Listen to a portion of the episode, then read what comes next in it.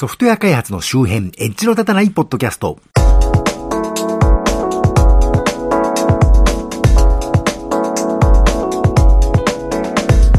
どうも、信濃の国在住、自称コンピューターで楽しいことをしたい人、そして、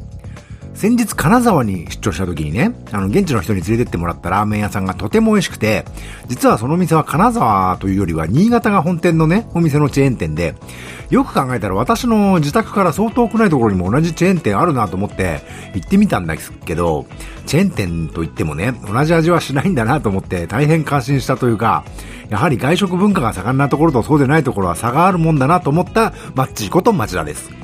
このポッドキャストはソフトウェア開発そのものの話題はそこそこに、あまりエッジは聞いてないかもしれないけれど、ソフトウェア開発と関係あるようなないようなお話を、あまり角が立たないように、のんべんだらりんとしていこうという番組です。いや、9月も始まったばかりだというのに、もう晩秋も晩秋。黒いユニコーンガンダムかってぐらい晩秋ですけど、あの、秋雨と弾道ミサイルと太陽フレアの降るこの世界で、皆様いかがお過ごしでしょうかね。9月となりますと、新しい iPhone の発表会のある時期ですよね。今年は Apple の新社屋の、その名もスティーブ・ジョブズ・シアターという行々しい名前のところで発表会やるそうですけどね。この前の WWDC のオープニングが随分金のかかったコント映像から始まったので、そのあたりもね、あの、また面白い、そういうのやるのかなっていう感じで楽しみですね。映像がやたら凝るようになったのは、かつてのアップルはね、あの、プレゼンそのものが出し物として面白かったわけですけど、その辺が薄れてきてることを自覚してのことではないかと思うわけですけどね。で、漏れ伝えてくる新型 iPhone の機能ですけど、まあ、昨年モデル同様は特に私の興味は引きませんでね、正直。なんか 3D に独特の対応の仕方をするんではないかという話もあるみたいですけれど、どう、どうなんでしょうね。世の中そんなに興味を持たれてない物事をね、アップルがリデザインすると、一気にコモディティ化するなんていうね、話もありますけれど。例えばタッチパネルなんてのは iPhone 以前では JR の駅の自販機ぐらいでしか見かけないし、基本的に反応が悪くてね、頭に来るものの筆頭だったわけですけれども、まあ iPhone 以降完全に印象が変わって、むしろ、えー、何これ今時タッチパネルじゃねえの？と思うことの方が増えましたもんね。そんな中、私自身もね、あの、先月の長頃、お盆のさなかというですね、この iPhone の新機種のリリースサイクル的には、一番タイミングの悪い時にね、iPhone を変えることになりましてね。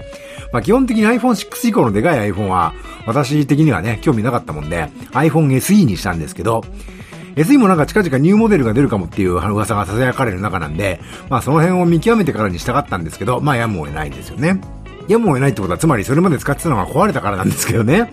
これまで iPhone5S を使ってまして、これを使っていたのは、まあ、ある事情があったんですけど、その前は au 版の iPhone5 を使っていたんですが、これを風呂の掃除中に水没させましてね、で、仕方がないので、ヤフオクで au 版 iPhone5S をね、そこそこの値段で入手しまして、世間的にはもう 6S が出てた頃だったと思うんですけど、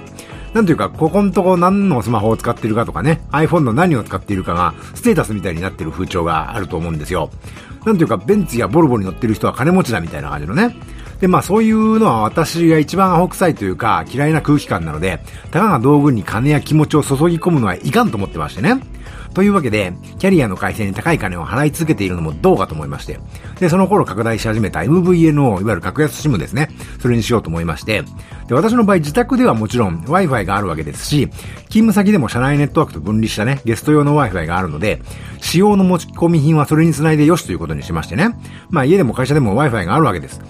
通勤は基本自転車なので、通勤中にデータ通信が必要なことはそうめったにないと。あるとすれば月に1回から3回程度県外にね、出張はしまして、さっきも言いましたけどね、大体首都圏か、最近はあの、金沢もあるんですけど、で、その時ぐらいかなと。で、まあ、あと、そういう時は大体訪問先でね、あの、相手に PC の画面を見せて何やらすることも少なからずなので、その時はそれなりにデータ通信は使うわけです。で、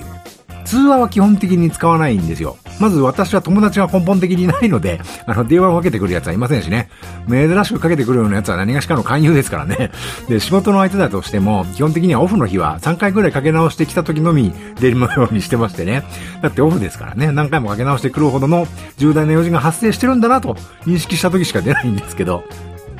あと大事な用事なら簡潔な文章でね、要件をまず教えてほしいですわな。あの、メールなりショートメッセージなりでね。とりあえずまずあの話をしたいっていう人はね、こっちの時間を拘束する権利があんたにあるのかって言いたくなりますしね。メールでは話しづらいことなんだけどっていう場合は、それで電話じゃなくて実際に会わないとダメなんじゃないと思いますしね。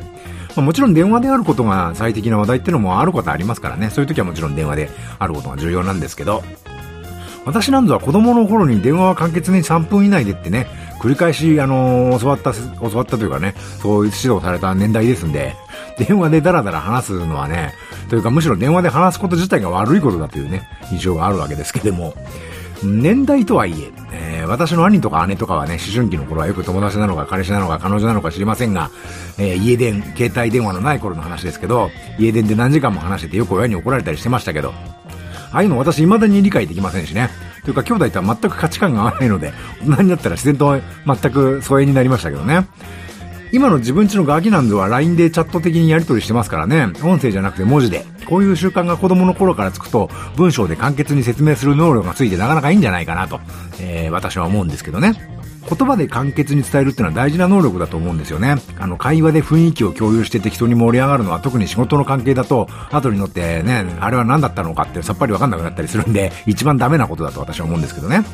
だいぶ脱線しましたけど、そんなわけで私は通話はほぼしませんので、あの、むしろ通話なしのデータ通信のみにしたいぐらいなんですけど、一応働いているとね、世間体もなくはないので、やむを得ず通話回線を残しておかないとなという程度なんですけど、で、あの、通話契約が一番安いのは実は au なんですね。もちろんいろんな割引制度を適用した上でなんですけど。なので、あの、通話契約だけ au を残しまして、その SIM をね、ヤフオクで入手した iPhone5S に挿しまして、で、肝心のデータ通信もさっき言ったように出張の時にガツンと使えれば、普段はほぼ使わないですから、そんなにデータ量はいらないわけでね。でも普段ちょこっと出かけた時になんか、なんとなく使わないというわけもないので、えー、まあそこそこ使えるのがいいなと。で、世の中どのね、FNO はカスだのなんだの、遅いだのなんだのって話でよくネットで見かけるじゃないですか。まあぶっちゃけ面倒だなと。さっき言ったように au の回線にしとけば、ドコモの回線ほどはね、混んでないだろうし、そういう喧騒に巻き込まれなくていいかなと思いましてね。マイネオさんにしましてね。で、一応どこのキャリアの SIM を挿しても対応してるね、あの NEC の MN04NN っていうモバイルルーターを買って挿しまして、それでまあ運用していたわけです。問題は iPhone とルーターの2つを持ち歩かないといかんことで、あの、邪魔だとかね、忘れてきやすいとかもありますけど、あの、2つ分のね、機械の電池を心配しなきゃいけないというのがまあデメリットでしたね。だからまあそれでも非常に快適に使っておりましてね。何がいいってあの、マイネオは普段節約モードにしておくと通信速度が低速にはなるんですけど、いわゆる契約データ量を消費したことにならないんですね。つまり、使い放題なんですよ。なので、普段は基本的に節約モードにしておくと、もう全然ギガが減らないわけですね。で、出張した時に高速モードにすると。で、そうすると一番安い契約でもね、むしろデータが余るぐらいだったりしましてね。で、最近の iOS はとてもいい感じで、追加される機能は特に興味はないんですけど、あの、基本的に性能がバージョンアップのために良くなる感じで、普通バージョンアップするとね、OS って重たくなって、あの、新しい機械になると使い物にならなくなるもんだと思うんですけど、あ、なんかまだまだ iPhone 5S のままでいけるじゃんねという出来でね、大変素晴らしいなと思いまして。まあそんなこんなでとても快適に使っていて、そんで SE の新型が出る噂がね、最近ありますんで、まあそれが出てから機種変するかどうか考えればいいや。新しい iPhone は特に興味ないし、田舎だと出張の時以外ね、別に Suica も使えないしと思って いたんですけど、まあ、ある夜、まあ、夏なんで、あの、コップに氷入れてね、水だか酒だか忘れましたけど飲んでたんですけど、まあ、飲み干したんですけどね。まあ、氷がコップの中残ってたんですよ。でも、眠かったもんで、まあ、このコップは明日片付ければいいやってテーブルの上に乗っけたままね、寝ちゃったんですよ。で、朝起きまして、あれ iPhone ないやと思いましてね。あ、テーブルの上だと思ってみたら、その氷のコップがね、氷溶けて汗かいてましてね。テーブルの上がだいぶ濡れてましてね。で、見事に iPhone がね、あの、使ってましてね。なんていうか、あの、洗面器の水に顔つけて気絶してる状態に私には見えましたけどね。で、あ、やべっと思って持ち上げたらもう何をしても画面真っ黒でね。あの、以前 iPhone5 をあの、風呂に落として完全死亡させてますから、あ、これはほぼその状態だな、ということでね。で、まあ私は電話なんかどうでもいい人でありたいと思ってますんで、でまあ現実はそうはいかなくなっているということもありましてね。問題は通話でなくて二段階認証なんですね。いわゆるいろんなウェブのサービスのログインがパスワード認証だけでは危ないんで、あの、私以前アップルのアカウントを乗っ取られてね、クレジット情報を書き換えられたことあるんですよ。人のアカウントのクレジットカードを別の人のクレジットカードにね、設定して何をしようとしたのかわかりませんけども、まあ多分不法に入手したね、あの、第三者というか他人のクレジットカードをさらにまた関係ない人のアカウントで使おうとしたのかもしれませんけど、まあ私はカード情報が限られた瞬間に来た通知でね、気がついたんで、すぐに対抗措置を取ったので被害はなかったんですけどね。そんなわけで2段階認証があるサービスは基本的に2段階認証を設定してるんですね。で、2段階認証って何種類かって、一番多いのが Google の QR コードを使うやつですね。あれはログインするために ID とパスワード入れて、その後スマホの専用アプリを見て表示されてるワンタイムパスワードをさらに入れないとログインできないっていうやつですね。それと ID とパスワード入れると、携帯の電話番号に SMS でワンタイムパスワード送ってくるやつもありますよね。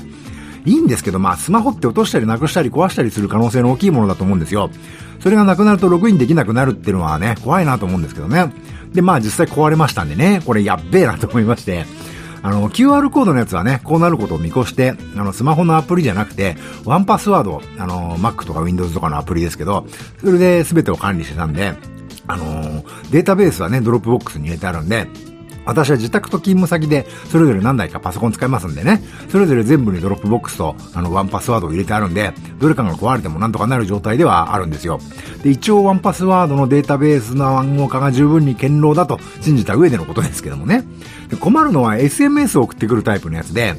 もちろん、あの、電話番号に対して送ってくるわけでね。で、私以前は大体電話番号の引き継ぎってしなくて、機種を変えるたんびに番号も変えてたんですよ。気分一新というかね、連絡取れなくなって怒る人もいるんですけど、で、さっきも言いましたけど、そもそも電話して来られても困るっていうのがありましてね、あの、定期的に変えればまあ、諦めてくれるかなと思いまして。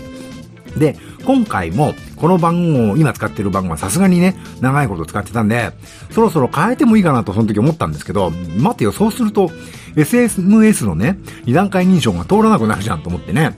で、うちの私の個人的に使ってるマッチ .net、マッチ .jp のドメインの DNS を、まあ、GoDaddy というサービスを使ってましてね。それがまさに SMS 二段階認証でね、そこは使えなくなるのは致命的にダメだなと。ドメインがもう管理できなくなっちゃうぞと思いましてね。なんていうか私は電話嫌いなのに、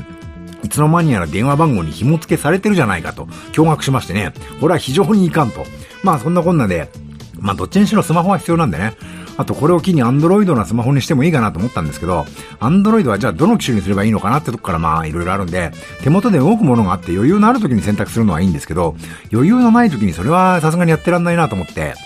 でまあ iPhone SE なら悪くないなと。で、またヤフオクで 5S 探してもよかったんですけど、まあどうせすんならそろそろ新しいのにするかと。で、今更キャリア縛りのある本体を買うなんてバカバカしいんで、SIM フリーのね、本体を買おうかなと。となればやっぱ Apple 公式オンラインショップで買うかなということになりまして、そうすると、必然的に au の回線は使えなくなるんで、ドコモ回線の MVNO に完全移行だなと。まあそんなわけで飛んだ出費の上にドコモ回線の iPhone でね、しかも NMP で番号も移行したというね、何の面白もみもない状態になってしまったわけなんですけどね。まあ、なんだかんだで電話番号に縛り付けられてるのは非常によろしくないので、SMS でしか二段階認証のできないところは全てね、二段階認証解除しましたけどね。もちろんパスワードは十分に複雑なものにしてますけど、なんか yahoo.com だけ解除設定したのになぜかログインのために SMS を送ってくるんですけど、まあ yahoo.com はめったに使わないからいいかと放置してるんですけどね。というわけで、なかなかよろしくないことになっているので、あの、次に電話機をね、変えることになった時には、電話番号を変えられるようにちゃんとしがらみを完全に払っておかないなとなと思うんですけどね。あの、身の回りをきれいにしておこうというか、なんていうか。で、なんていうか、スマートフォンって持ち歩きが苦にならない小さいコンピューターかつ、常時インターネットに接続できる環境としては大変素晴らしくてね、私のようなギーク野郎にはなくてもならないものになってしまったと思うんですけど、まあそうでなくても、世の中の皆さん少なからずね、そういう状態になってきていると思うんですよね。で、私のようにそもそも電話嫌いな奴が、いつの間にか電話番号に縛られているというのは、なんというか盲点というか、私がネット寄りであればあるほど縛られていたというのはね、結構驚くものがありましたけどね。最近はなんというかこの機械はですね、いつし、いつしかどこでもインターネットを使うものというよりは、どこでもお金を払うための機械になってしまったようで、あの、お金を使うのは悪いことだとね、教えられてきた、あのー、昭和の男としては、何か寂しさというかね、哀愁すら感じる機会になってしまったなと思うところもあるんですけどね。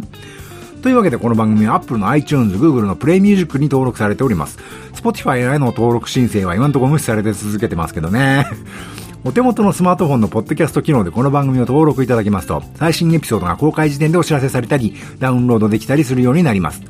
また、この番組の Twitter アカウント及び Facebook ページと Google プラスページがありまして、この番組で取り上げるかもしれない、ネットで見かけた気になるニュースのご紹介などをしております。もし気が向いたらフォローなどしていただければと思います。また、この番組と同じ内容のものを YouTube にも上げておりまして、もし、ポッドキャストあまり聞く習慣ないんだよねという方は、よろしければそちらもお試しください。Twitter、Facebook ページ、Google プラスページと YouTube チャンネルはこの番組の配信サイトからリンクが貼ってありますので、ご参照ください。というところで今回はここまで。ではまた。